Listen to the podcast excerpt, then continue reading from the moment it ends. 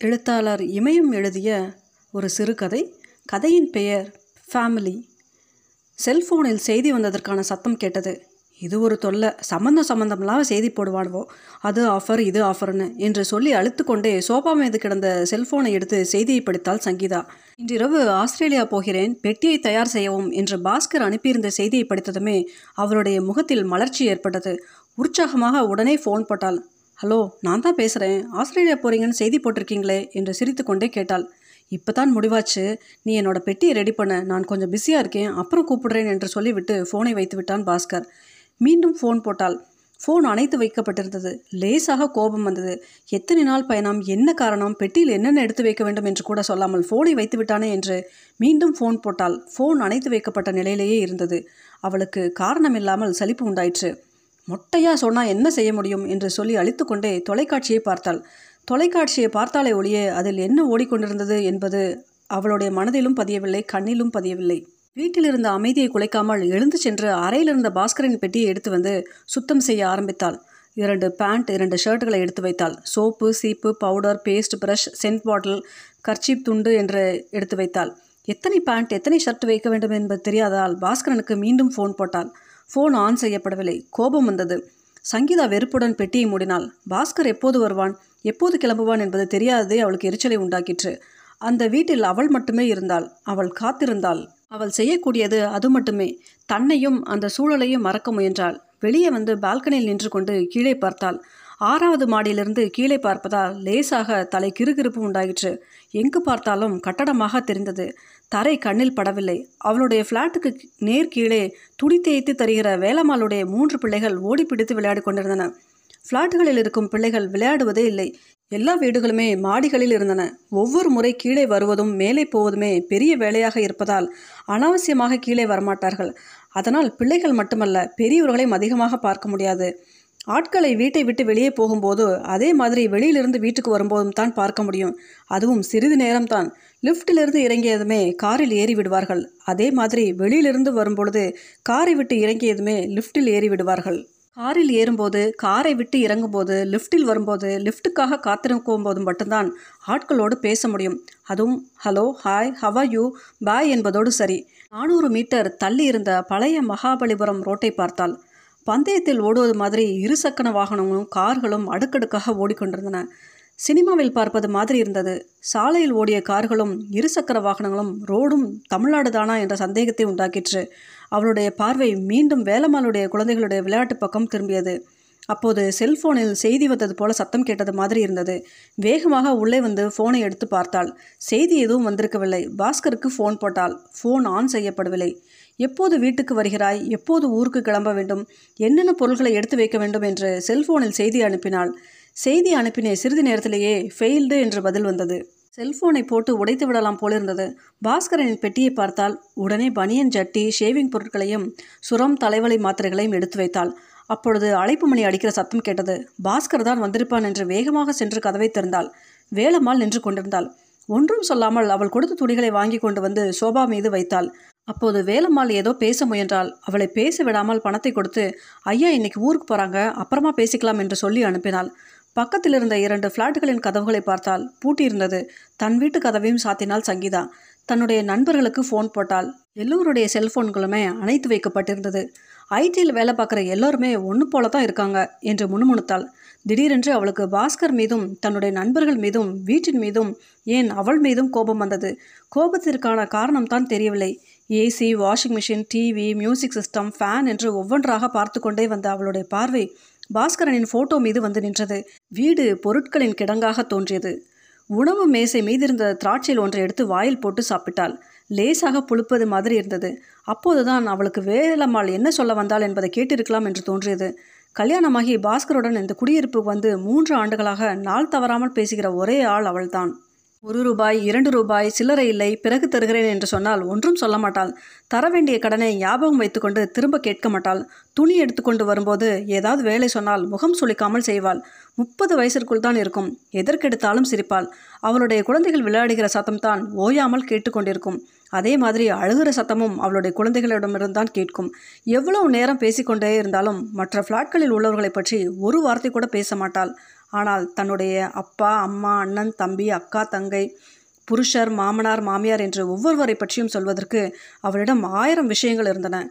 மூன்று வருஷத்தில் வேலமானை தவிர தன்னிடம் அதிகம் பேசியவர்கள் யார் என்று நினைத்து பார்த்தால் சட்டென்று ஒரு பெயர் கூட நினைவுக்கு வரவில்லை.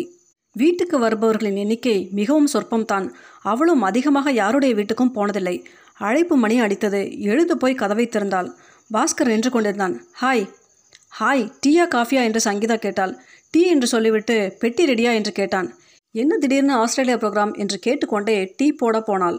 திடீர்னு முடிவாயிடுச்சு. பாஸ் போக சொல்லிட்டாரு. பெட்டியை ரெடி பண்ணனியா இல்லையா? என்று கேட்டான்.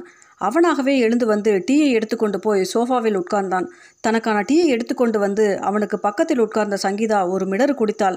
பாஸ்கர் பக்கம் திரும்பி எத்தனை நாள் என்ன ஏதுன்னு தெரியாமல் எப்படி பெட்டியை ரெடி பண்ணுறது என்று கேட்டாள். எட்டு நாள் தான் ஒரு மாதம் ரெண்டு மாதம்னு இருந்தா இருந்தால் நல்லா இருந்திருக்கும். எதுக்கு அப்படி சொல்கிறீங்க நாம் எத்தனை முறை வெளிநாட்டுக்கு போகிறோம் எவ்வளோ நாள் அங்கே ஒர்க் பண்ணுறோங்கிற வச்சு தான் சம்பளம் ஏறும். இன்னும் ஆறு மாதத்துக்கு பின்னால் வீட்டு வாடகை கார் எல்லாம் கம்பெனியே கொடுத்துட்டோம்னு நினைக்கிறேன் என்று உற்சாகமாக சொன்னான். ஃபோன் வந்தது. பேசிவிட்டு அவசரமாக ஏதோ செய்தியை டைப் செய்து அனுப்பினான். திடீரென்று நினைவுக்கு வந்த மாதிரி மணியாச்சு என்று சொன்னான். எத்தனை மணிக்கு ஃப்ளைட் பத்துக்கு. இன்னும் மூணு மணி நேரம் இருக்கே. குறைஞ்சது ஒரு மணி நேரத்துக்கு முன்னாடி போயிடுறது நல்லது. இந்த டிராஃபிக் ஜாமில் போய் சேரவே ஒரு மணி நேரம் பிடிக்கும். நீங்கள் குளிச்சுட்டு வாங்க பெட்டியை ரெடி பண்ணிடலாம் என்று சொன்னாள். அப்போது ஃபோன் வந்தது. வீட்டில் குறுக்கும் நெடுக்குமாக நடந்தபடி பேசிக்கொண்டே இருந்தான். பேச்சை நிறுத்தவே இல்லை. ஃபோனில் பேசியபடியே கைச்சாடையை லேப்டாப்புக்கு சார்ஜ் போட சொன்னான். அவன் சொன்னதை செய்தால் ஃபோனில் பேசிக்கொண்டே டேபிள் மீது இருந்த பெட்டியில் என்னென்ன பொருட்கள் இருக்கின்றன என்று பார்த்தான். சோஃபா மீது இருந்த பேண்ட் ஷர்ட்டுகள் சிலவற்றை எடுத்து பெட்டிக்குள் வைத்தான். ஃபோன் பேசி முடித்ததும் சார்ஜில் போட்டான். அலுவலகத்தில் இருப்பது மாதிரியே இருந்தது அவனுடைய செய்கை. வீட்டில் இருந்தால் கூட கணினியோடு தான் இருப்பான். இல்லை என்றால் செல்ஃபோனில் பேசி கொண்டிருப்பான். செல்ஃபோனையும் லேப்டாப்பையும் பிடுங்கிவிட்டால் அவனால் உயிரோடு இருக்க முடியுமா என்பது சந்தேகமே. ஒரு மாதத்தில் வீட்டுக்கு வாங்கும் பொருள்களின் செலவை விட செல்ஃபோனுக்கு செலவு செய்வதுதான் அதிகம். காலையில் எட்டு மணிக்கு தான் எழுந்திருப்பான். ஒன்பது மணிக்கெல்லாம் வெளியே போய்விடுவான். இரவு அவன் வரும் நேரம்தான். வந்த வேகத்திலேயே சாப்பிடுவான். அடுத்த நொடியே கணினி முன் உட்கார்ந்து விடுவான். அவன் எப்போது படுப்பான் என்பது அவனுக்கே தெரியாது. உங்கள் அப்பா அம்மாவுக்கு சொன்னீங்களா? ஏர்போர்ட்டுக்கு போகும்போது பேசிடுறேன். இல்லைனா மெயில் போட்டுடுறேன். எல்லாத்துக்கும் மெயில் தானா என்று கேட்டுவிட்டு தொலைக்காட்சியை பார்த்தாள். மியூசிக் சிஸ்டத்தை ஓட விட்டு வந்து உனக்கு மூடு சரியில்லையா? என்று கேட்டான். சங்கீதா பேசாததால் தொலைக்காட்சியின் ரிமோட் கண்ட்ரோலை எடுத்து சேனல்களை மாற்றிக்கொண்டே மேலே மேலே போகணும் என்று சொன்னான். எவ்வளோ மேலே? என்று கேட்டாள். உனக்கு என்னாச்சு? போன புதன்கிழமை ஆஸ்பத்திரிக்கு போகணும்னு சொன்னேன். இன்னே வர போகலை. ஐ எம் சாரி ஒன் வீக்குக்கு முன்னாடியே நீயே நோட்டீஸ் கொடுத்துருக்கணும். நோட்டீஸ் கொடுத்துட்டு நோய் வராது. You mouth don't ask questions துணி தேய்க்கிற வேலைம்மா சக்கரை இல்லையான்னு கேட்குறா அந்த கேள்வியோட அர்த்தம் தெரியுமா? எதுக்கு லோக்கல்ஸ் கிட்டலாம் பேசுகிறேன் என்று கேட்டதும் சங்கீதா ஒரு மிருகக்காட்சி சாலையில் இருக்கும் விலங்கை பார்ப்பது மாதிரி பாஸ்கரனை பார்த்தாள். அவன் கார்ட்டூன் சேனல் பார்ப்பதில் ஆர்வமாக இருப்பது தெரிந்தது. என்ன தோன்றியதோ போய் குளிச்சுட்டு வாங்க என்று சொல்லிவிட்டு எழுந்தாள். ஏர்போர்ட்டில் பீஸா கீஸான்னு ஏதாச்சும் சாப்பிட்டுக்கிறேன். குளிச்சுட்டு வந்து ரெடி ஆகிறதுக்குள்ளே சாப்பாடு ரெடி ஆகிடும் ஓகே டூ இட் என்று சொல்லிவிட்டு குளியலறைக்கு போனான் பாஸ்கர். சங்கீதா சமையலறைக்குள் போனாள். குளித்து விட்டு வந்த பாஸ்கர் தலையை துவட்டி கொண்டே பெட்டியில் என்னென்ன எடுத்து வச்சிருக்க? இன்னும் என்ன வைக்கணும்னு பாரு ப்ளீஸ் என்று சொன்னான். சங்கீதா பெட்டியில் இருந்த ஒவ்வொரு பொருளை வெளியே எடுத்து காட்டிவிட்டு வைத்தாள். ஒவ்வொரு பொருளை காட்டும் போதும் ஓகே ஓகே என்று சொல்லிக்கொண்டே வந்தான். பாஸ்போர்ட் எடுத்து வைக்கலையே என்று சொன்னான். சங்கீதா பாஸ்போர்ட்டை எடுத்து வந்து வைத்தாள். தேங்க்யூ என்று சொன்னான். அதற்கு சங்கீதா லேசாக சிரிக்க மட்டுமே செய்தாள். துணி பெட்டி பொருட்களை எடுப்பதற்காகவே அவன் வீட்டுக்கு வந்த மாதிரி தெரிந்தது. தேங்க்யூ என்று சொல்லிக்கொண்டே சாப்பிட ஆரம்பித்தான் பாஸ்கர். நீங்கள் ஊருக்கு போயிட்டு வந்த பிறகு நானும் ஏதாவது ஒரு கம்பெனியில் பயோடேட்டா கொடுக்கலாம்னு இருக்கேன். திடீர்னு என்னாச்சு? வீட்டில் போர் அடிக்குது. டிவி இருக்குது மியூசிக் சிஸ்டம் இருக்குது ஹோம் தேட்டர் இருக்குது ஏசி இருக்குது ஜாலியாக இருக்க வேண்டியதானே எல்லாம் ஓகே தான். ஆனாலும் தனியாக இருக்க முடியல. வீடு இருக்குது பணம் இருக்குது பாதுகாப்பு இருக்குது இதுக்கு மேலே ஒரு மனுஷனுக்கு என்ன வேணும்? எல்லாம் இருக்குது ஆனால் இஷ்டம் போல் இருக்க முடியல. பக்கத்து ஃப்ளாட்டில் உள்ளவங்கக்கிட்ட பேசிக்கிட்டுரு இருக்கிற நானூறு ஃப்ளாட்டில் மொத்தமாக பார்த்தா பத்து பேர் கூட பகலில் இருக்க மாட்டாங்க. இருந்தாலும் வீட்டை பூட்டிக்கிட்டு இருப்பாங்க. இப்போ என்ன சொல்ல வர? வேலைக்கு போகலாம்னு நினைக்கிறேன். ஓகே உன்னோட இஷ்டம். நான் தடுக்கலை என்று சொல்லிவிட்டு சாப்பாட்டு மேசையை விட்டு எழுந்து துணி மாற்றிக்கொள்ள ஆரம்பித்தான். சங்கீதா அவனையே வெறித்து பார்த்தாள். தடுப்பான் காரணம் கேட்பான் போகக்கூடாது என்று சொல்லுவான் என்று எதிர்பார்த்தாள். அவன் சட்டென்று விஷயத்தை முடித்தது அவளுக்கு எரிச்சலை உண்டாக்கிற்று. பக்கத்தில் இருந்த மீன் தொட்டியை பார்த்தாள். அதில் மூன்று மீன்கள் இருந்தன. உற்சாகமாக எங்கும் அங்கும் திரிந்து கொண்டிருந்தன. திடீரென்று அண்ணீருடைய வீட்டில் நின்று கொண்டிருப்பது மாதிரி இருந்தது. கல்யாண ஃபோட்டோவை பார்த்தாள். அவளுடைய முகம் மாறிற்று. சோஃபாவில் உட்கார்ந்து ஷூவை போட்டுக்கொண்டே சங்கீதா இன்னைக்கு உனக்கு என்னாச்சு? மூடு சரியில்லைன்னா ரெஸ்ட் எடு என்று சொன்னான். ஒரு காரணமுமின்றி அவளுக்கு கோபம் வந்தது. முன்பு வேலைக்கு போனால் தேவலை என்று தான் நினைத்தாள். இப்பொழுது வேலைக்கு போயே தீர வேண்டும் என்று நினைத்தாள். அவள் பிஇ முடித்தவுடனேயே வேலை கிடைத்தது இரண்டு வருஷம் வேலை பார்த்தாள். பாஸ்கருடன் கல்யாணம் முடிந்ததும் வேலையை விட்டுவிட்டாள். அவன் வேலை பார்த்தது சென்னையில் அவள் வேலை பார்த்தது பெங்களூரில். கல்யாணம் முடிந்ததும் வேறு வேலை பார்க்கலாம் என்றுதான் முதலில் நினைத்தாள். ஒரு மாதம் இரண்டு மாதம் என்று மூன்று வருடங்கள் ஓடிவிட்டது. அவளுக்கு ஆச்சரியமாக இருந்தது. மூன்று வருடங்களில் பகலில் இந்த வீட்டில் தனியாக இருந்தோம். குழந்தை பிறந்திருந்தால் கூட அது ஒரு துணையாக இருந்திருக்கும். மருத்துவ சோதனையில் இருவரிடம் சிக்கல் இல்லை என்று தான் எல்லா ரிப்போர்ட்டுகளும் இருக்கின்றன. ஆனாலும் குழந்தை உருவாகவில்லை. அதனால் உறவினர்கள் வீட்டுக்கு போவதையும் தவிர்த்து விட்டாள் ஒருவர் தவறாமல் எல்லோரும் கேட்கிற கேள்வி விசேஷம் ஒன்றும் இல்லையா? என்பதுதான். மற்றவர்கள் கேட்பதை சொன்னால் டோன்ட் பி சில்லி என்று பாஸ்கர் கோவப்படுவான். மீறி கேட்டால் ரெண்டு பேருக்கும் இருபத்தி ஏழு வயசுதான் ஆகுது என்று சொல்வதோடு சரி. அதனால் இந்த இரண்டு மாதமாக அவனிடம் அதிகமாக பேசுவதை குறைத்து கொண்டாள். ஒரு நாளைக்கு பேசிக்கொள்ளும் வார்த்தைகளின் எண்ணிக்கை நூறுக்குள் தான் இருக்கும். அதுவும் பழைய வார்த்தைகள். பெட்டியை சரிபார்த்தான் உடையை சரி செய்தான் செல்போனில் செய்தி அனுப்பினான். அப்போதுதான் சங்கீதா அங்கிருப்பதை பார்த்த மாதிரி ஏன் டல்லா இருக்க? என்று கேட்டுக்கொண்டே பக்கத்தில் உட்கார்ந்தான். சங்கீதா எதுவும் பேசாததால் மீண்டும் அவனே பேசினான். இன்றைக்கி இருக்கிற நிலமையில நாளைக்கு பார்க்கலாங்கிற மாதிரி எதுவுமே இல்லாமல் போயிடுச்சு. எதுவாக இருந்தாலும் இப்போ இப்போ உடனேங்கிற மாதிரி தான் இருக்குது இன்னும் மேலே இன்னும் மேலே இன்னும் மேலேன்னு போய்கிட்டே இருக்கணும். இதுதான் இலக்குன்னு இல்லாமல் மேலே போகணும். வாய்ப்பை தவற விட்டா அதுக்காக நூறு பேர் காத்துக்கிட்டு இருக்காங்க. சந்தர்ப்பத்தை விட்டா பணம் போச்சு என்று சொன்னான். அவனை விடவும் நிதானமாக அவள் சொன்னால் பணம்ங்கிறது பேப்பர் தான். தெரியும். அந்த பேப்பரால் தான் இந்த flat AC TV home system music system car vacuum cleaner fridge washing machine sofa எல்லாத்துக்கும் மேலே சாப்பாடு கிடைக்குது. நானும் அந்த பேப்பர் ஒன்றா என்று சொல்லும்போதே சங்கீதாவுடைய கண்கள் கலங்கின.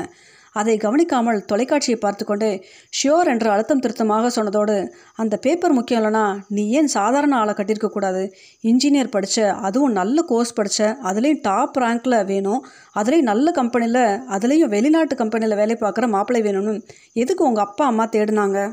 நிறைய சம்பளம் வாங்குறேங்கிறதுனால தானே நீ என்னை கல்யாணம் கட்டிக்கிட்டேன் நான் படிக்கலையா? வேலை தான் பார்க்கலையா? உங்கள் அளவுக்கு நானும் சம்பளம் வாங்கலையா?